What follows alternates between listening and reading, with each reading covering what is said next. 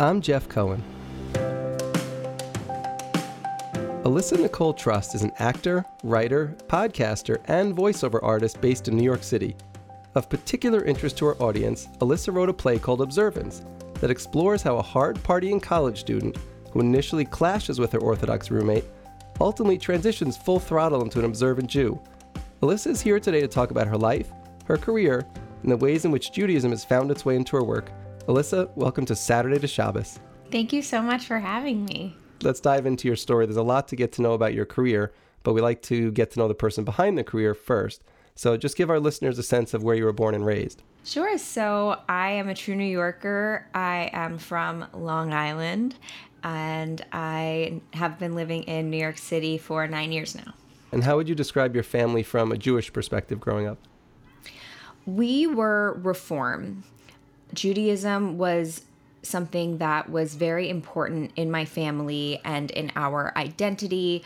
I grew up in an area where everyone was Jewish, but nobody was religious. So everyone was reform, couple kids were conservative, and so I grew up going to temple on holidays.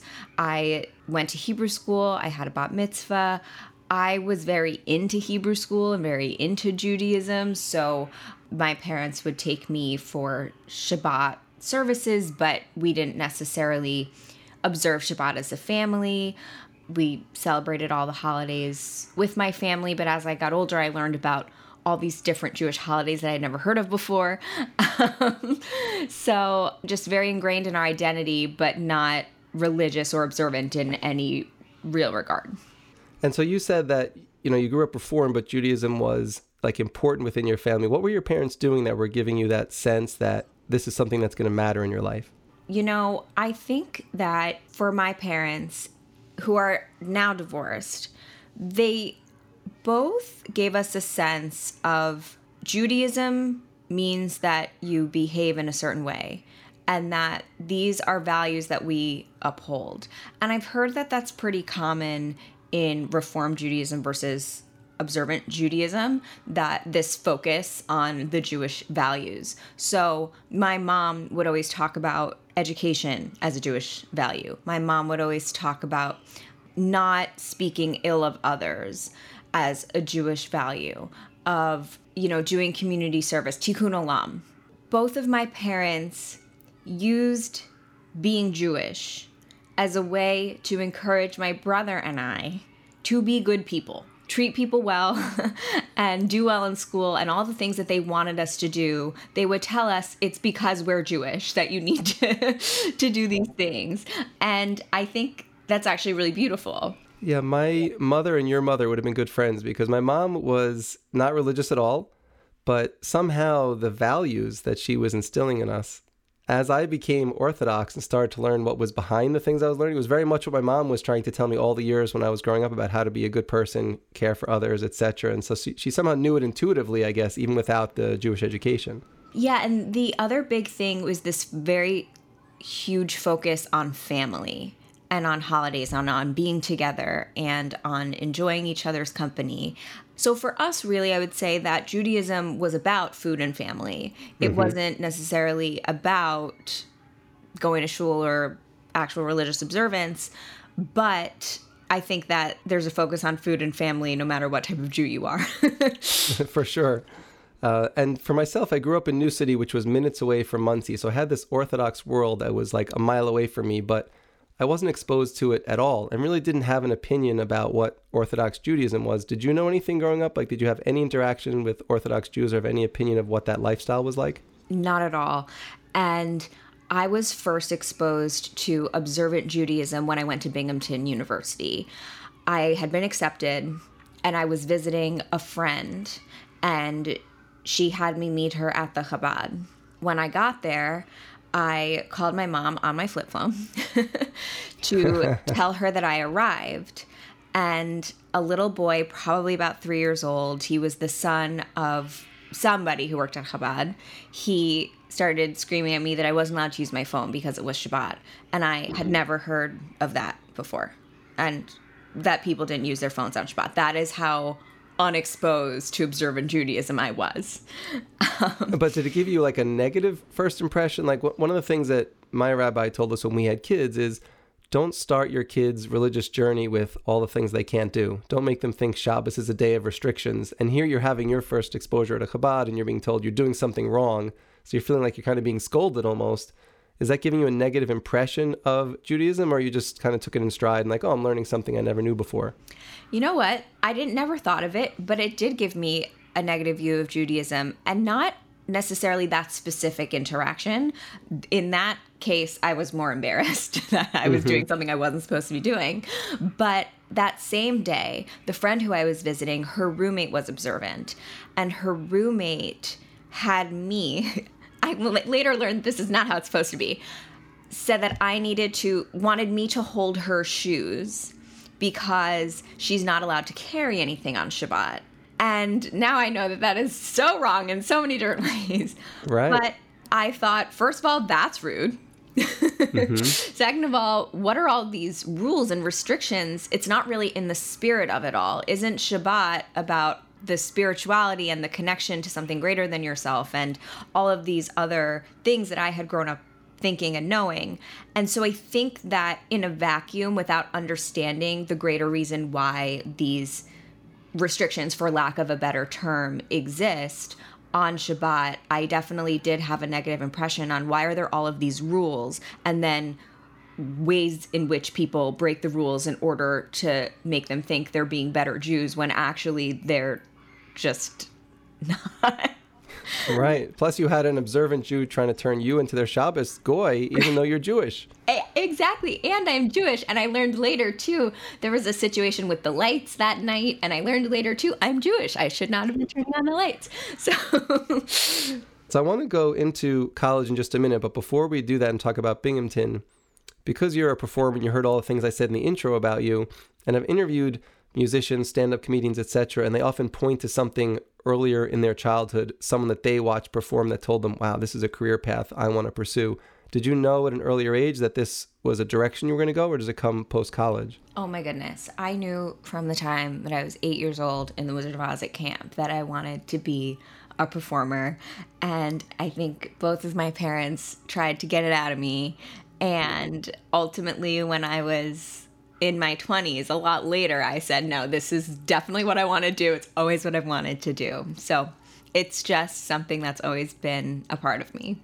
Why were they trying to get it out of you? Like, you hear two kinds of parents the parents that are like, pursue your dream. Like, someone is going to make it. Why not you? I believe in you. And then you have parents who are like, it's great that you enjoy doing this, but it's not practical. You can't earn a living. So I want to see you become a doctor or a lawyer, something that you know you can depend on. So where were your parents coming from and trying to sort of get this out of you? Oh yeah, it's def- definitely the latter. My parents very much worried about my ability to be able to support myself. This whole idea of making it, this fear that I wouldn't make it and then be disappointed and not be able to actually do the thing that I want to do. But now that I'm in it, what I understand is that there is no real making it that means something different to everybody. And really what it is is it's a path it's a mountain it's a climb and it's not black and white like that. And so you also mentioned earlier in the interview having a bat mitzvah and then you often hear there's like a, a drop off in people's connection to judaism after that because in the secular world there's not like a natural next thing to do. So what was your experience like after you have this big celebration? So where i grew up on long island bat mitzvahs were I mean, just so over the top. I went on buses to New York City and crazy stuff. Again, I always really did feel this strong connection to my Judaism. So when I finished my bat mitzvah, I wanted to continue, and there was an opportunity at my Reform synagogue to do Hebrew high school.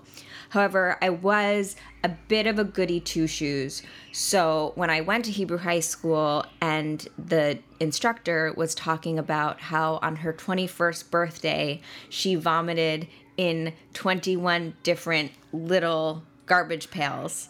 I said, I don't want to do this anymore. I don't like this. This is not in the spirit of it all. This is not what I'm here for. And so I actually quit Hebrew high school.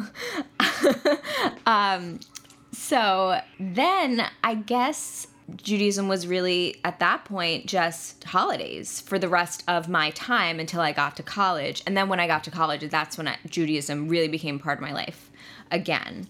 But funny enough, my brother, who's four years younger than me, by the time he went to Hebrew high school, different people were in charge, and he completed the whole thing. So you referenced Binghamton before. So as you're finishing up the high school years, what made you choose that school? Was it connected to your desire to be a performer, like in what you wanted to major? Why, why did you go that path? Funny enough, I went to Binghamton because my mom went to Binghamton.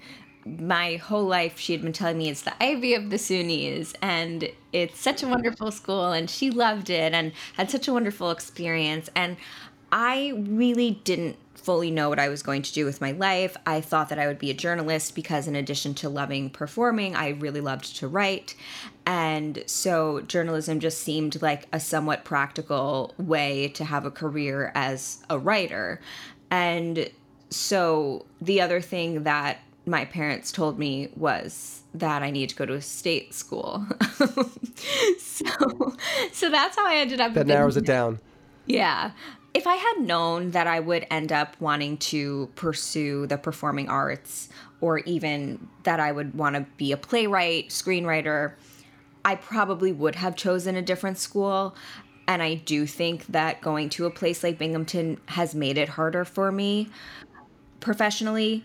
However, I will say that I had a wonderful experience. It's a fantastic school, and the Jewish community is unparalleled. It is such a beautiful community at Hillel and Chabad and really taught me about Judaism first and foremost, but also about the type of Jew and the type of person that I wanted to be. And I'm so grateful that I did end up there.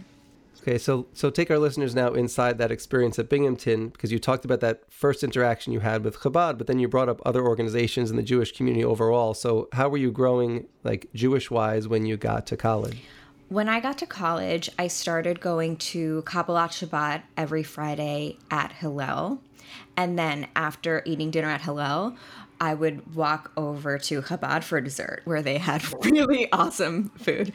Um, and I also met a really wonderful group of people.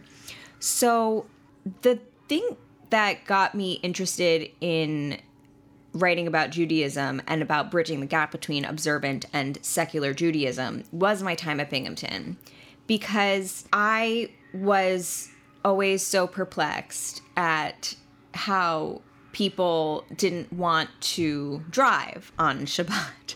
I was so interested in the fact that people wouldn't study on Shabbat. I was so interested in the fact that they wouldn't study or drive, but that they would drink. and somehow that was okay. Again, such a goody two shoes was just thought that drinking was bad. Um, and I think that the other part of it that really always was on my mind was that I felt like an outsider in the Jewish community because I wasn't observant. And I felt sometimes like I was being judged for wanting to drive on Shabbat or for not keeping kosher, even though I, I was a vegetarian. And so I didn't like that because I felt that being a Jew was such a strong part of my identity. And it hurt me that I felt that others around me weren't supportive or were perhaps judgmental about the way that I chose to be a Jew. I also felt, and I still feel, that being an actor and doing theater makes it really hard to observe if you aren't extremely established. So, you know, in 2010, Mayim Bialik, who I love, she came to Binghamton and spoke to Chabad about being a professional actor and being an observant Jew. And everything she said was amazing and inspiring. But she is Mayim Bialik. She has been famous since she was a child. And I felt then, and I still feel now, that it is not something that people are willing to accept and put up with in the professional world necessarily, unless you are a huge star and people are going to put up with and accept anything. So that was a little bit of a tangent. But you brought up an interesting point because I've interviewed now musicians, comedians, so anyone who's performing at the beginning of the interview is telling me, well, Friday night and Saturday, like those are the days for performances. So how could I be religious and think I'm going to make it in showbiz, whatever that means for them? But some of them who became observant, when they finally like drew that line and said, look, I don't, I don't perform those days, or they got into like performances for Jews, their career took off like in an unexpected way, and they find themselves like doing better than they thought they were going to do, and they weren't even willing to give up Fridays and Saturdays. That's really interesting and really lovely. And I actually do think that there's something to be said about when you put up boundaries you actually find freedom so yeah that that does make a lot of sense to me that once you stop doing certain things that actually you end up with more freedom right and so now i want to go back to what you're saying at binghamton you had this group of friends. Were they a mix of orthodox and secular and everything in between? What, what kind of group were you hanging out with? Really more observant jews. So, as an example of something that I, I found to be negative, was that when we were figuring out where we were going to live, people didn't want to live with me because I wasn't observing Shabbat. It was more Shabbat than keeping kosher, but that was another thing. Mm-hmm. Because I didn't eat meat, it was less of the issue, but there was still a lack of trust that I could adhere to kashrut. So I ended up living in the same building as a lot of my friends, but with random people. And it worked out. They ended up being wonderful. They actually ended up none of them being Jewish. But that was something that really hurt me. But it didn't give me a negative view of Judaism. Interestingly enough, when these things would happen that would offend or insult or hurt my feelings, it actually made me more interested in bridging the gap or in finding the common ground than what it could have done, which is made me say, this is bad. Observant Judaism is bad. Observant Judaism is something that I don't agree with. These people are crazy. Things that I've heard other secular Jews say, things that family members of mine have expressed. So, all of this is what led me to the work that I do now, which is I essentially as an artist, want to portray the Jewish experience in a positive light. Right. And that gets at the crux of why I actually wanted to have you on the show, because I would think that our listeners who've heard our previous episodes thought that your story was going to go something like I went to Binghamton, I got exposed to these Orthodox Jews. They convinced me to go to Israel for a year. I became observant and I've like been on that path ever since. Your story is interesting and unique in that you don't go in that direction, but you end up getting so like fascinated about it that it finds its way into your work. So, like, when did you realize that Judaism could become like the central theme to what you're portraying for your audiences? I really love that question. And, you know, I think a lot of it has to do with my FOMO. I really do want to be more observant. And I think that I am. Um, I wouldn't, I definitely think that observant Jews probably wouldn't see me as observant, but um, my family that is completely secular does. So, you know, it's all mm-hmm. about perspective. But I ultimately think that writing Observant, a story about a Ba'alat Teshuvah, was me writing what I wanted for myself and was never brave enough to do.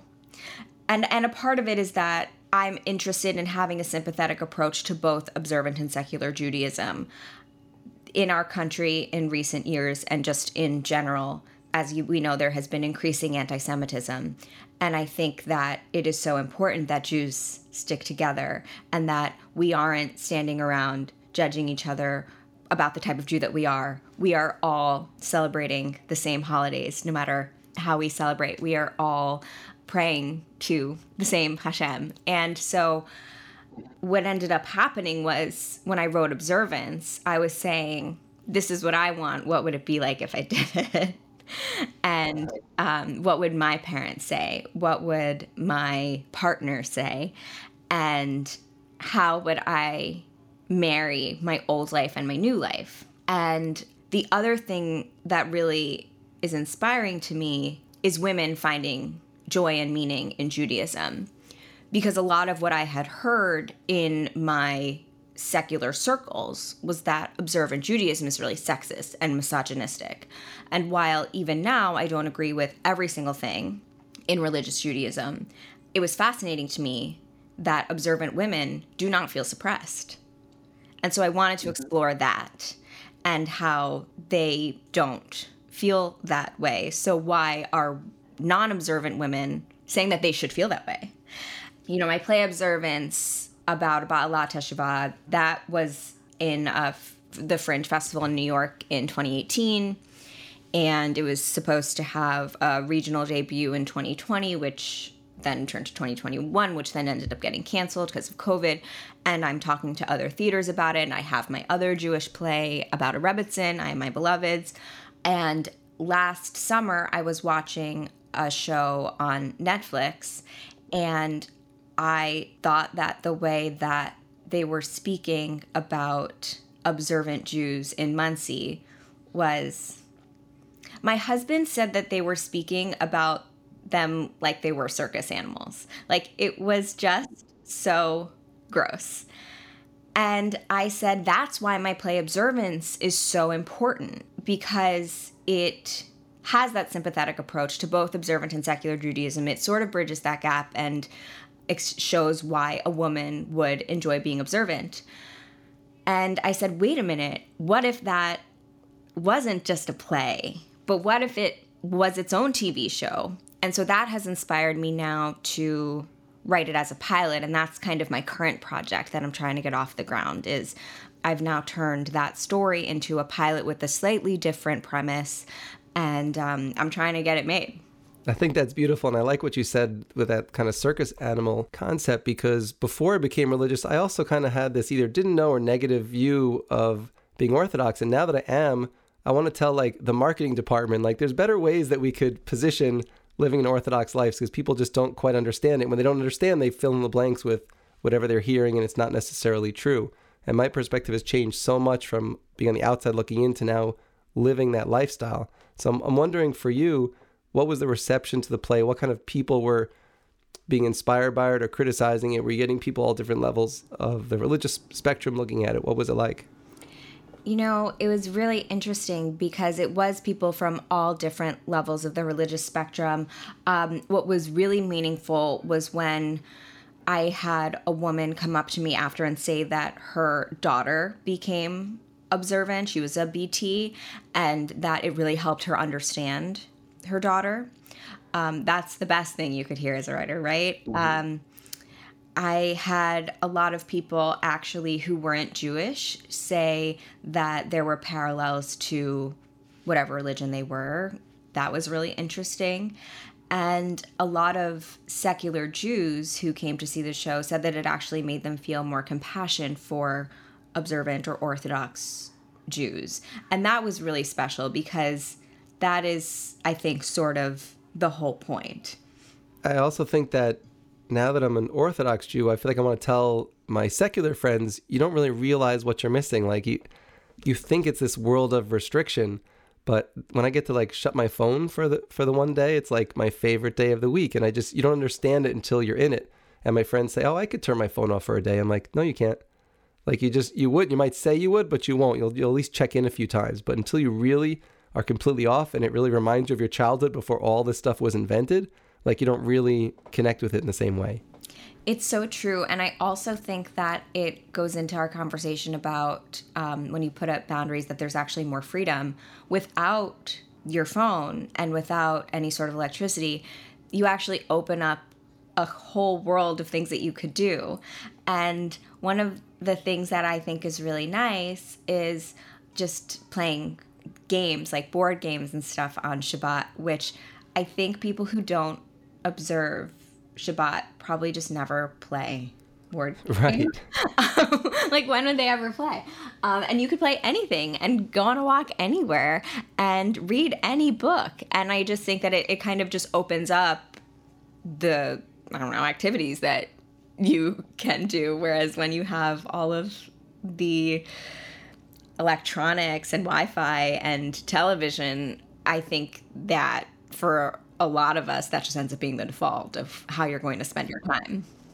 Yeah. So I want to also ask you with your family, you know, you said that maybe an Orthodox person wouldn't view you as completely Orthodox, but your parents, compared to where they're at, maybe do see you in some ways like that. Like, what are some of the things you're doing personally that leave your family with that impression? Truly the bare minimum. So it's kind of funny.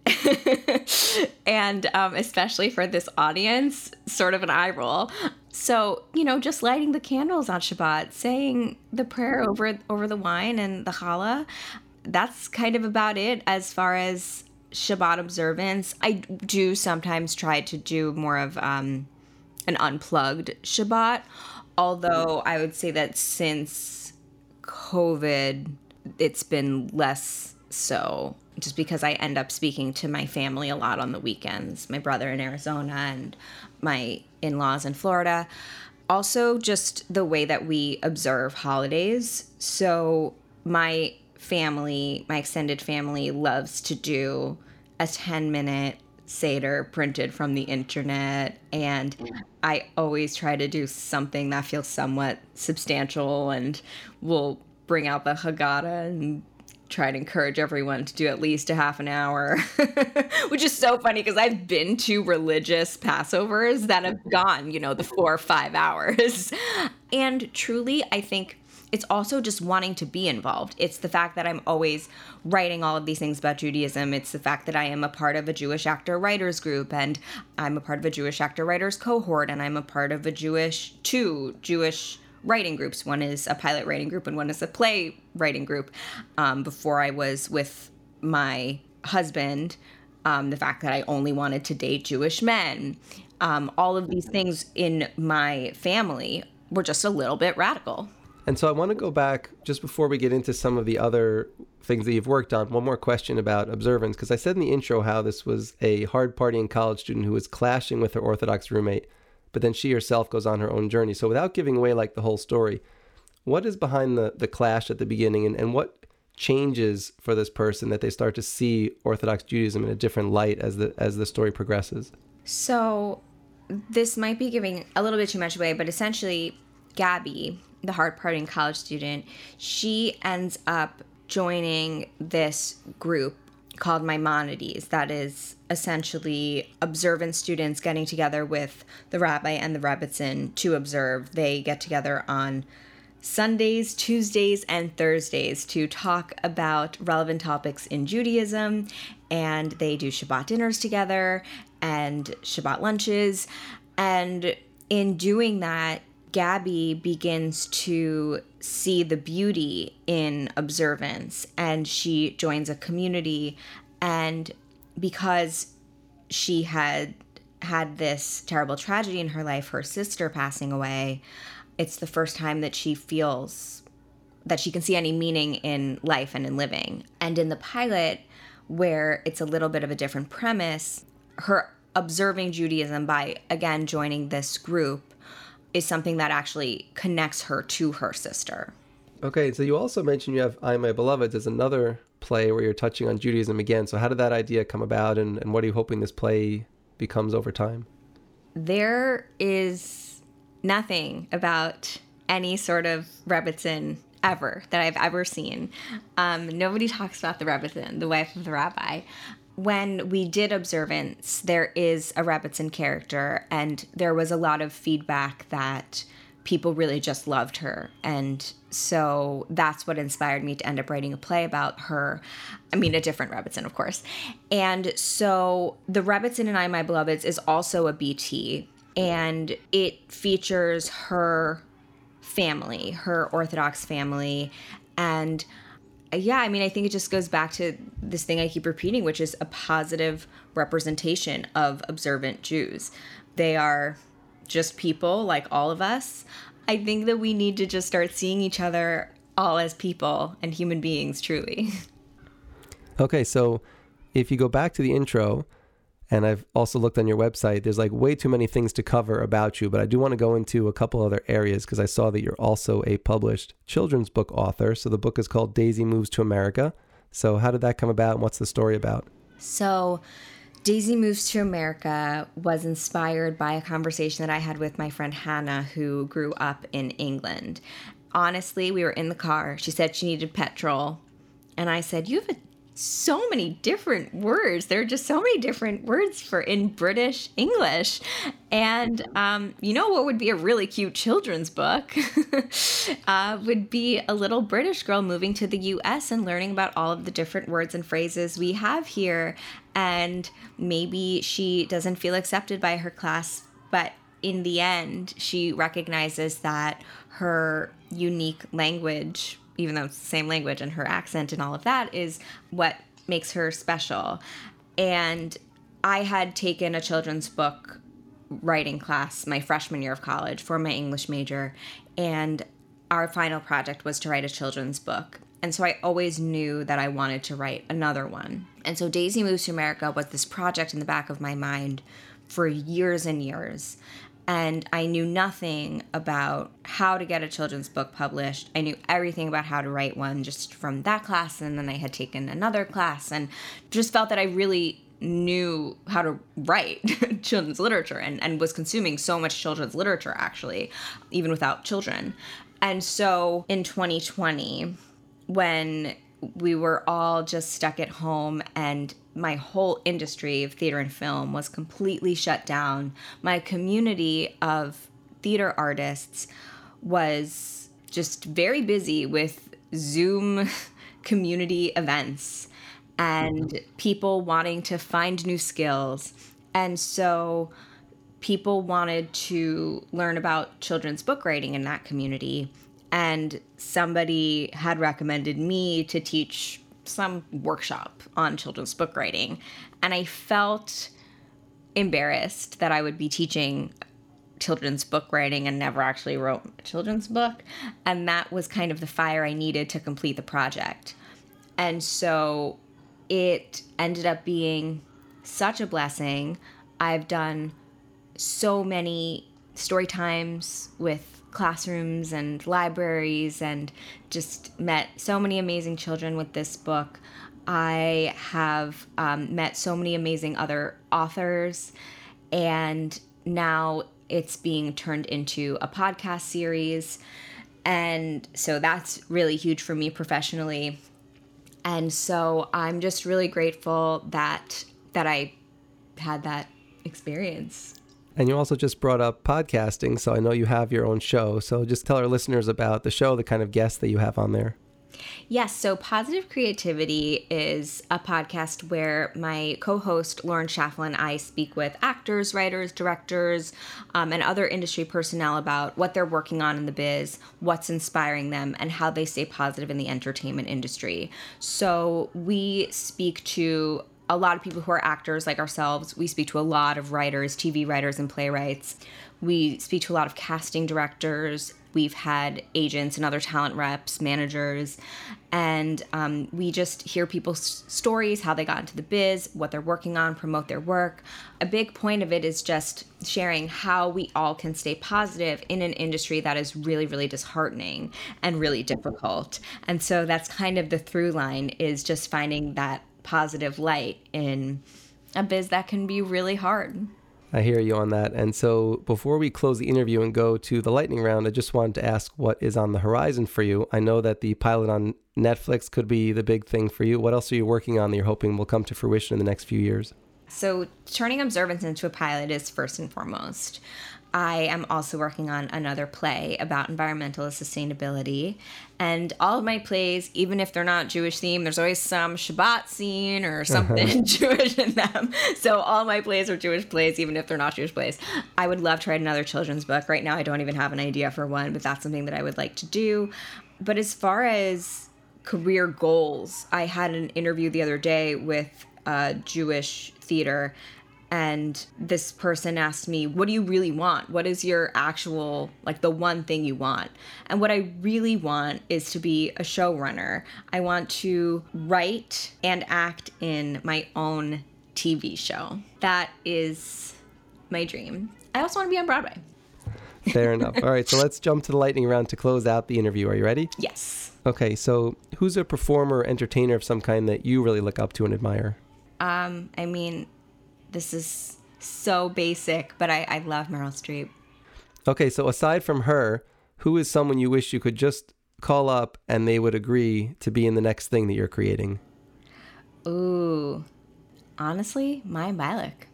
Yeah, she's actually perfect for one of the roles in the pilot of Observance. Absolutely perfect.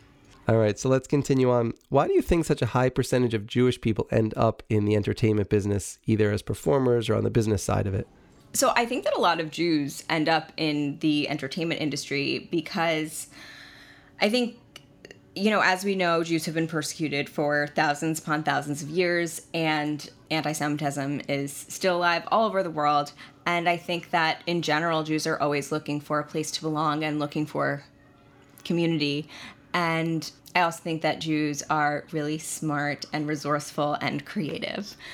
Beautifully said. Okay, last question. What advice would you give to a young person who's listening to this interview saying, I'm really inspired by Alyssa. I think I want to be a performer also. How do I get started? What should I do?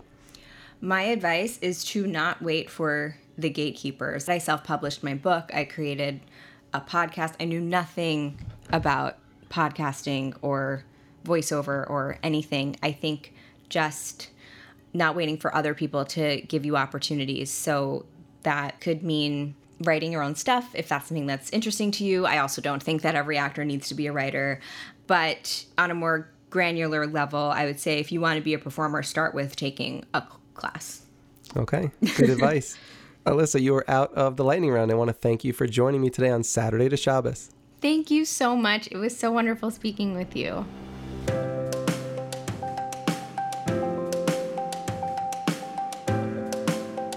Saturday to Shabbos is produced by Gary Wallach. Our theme music is by Paul Uden. To learn more about us, please visit tachlismedia.com. That's T A C H L I S media.com. Tell us what you think about what you've heard, or suggest a story we should know about by emailing Shabbos at tachlismedia.com.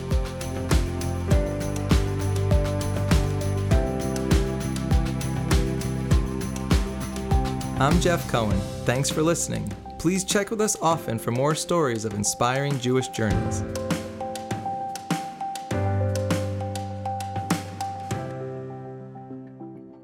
Saturday to Shabbos is a Tachlis Media podcast.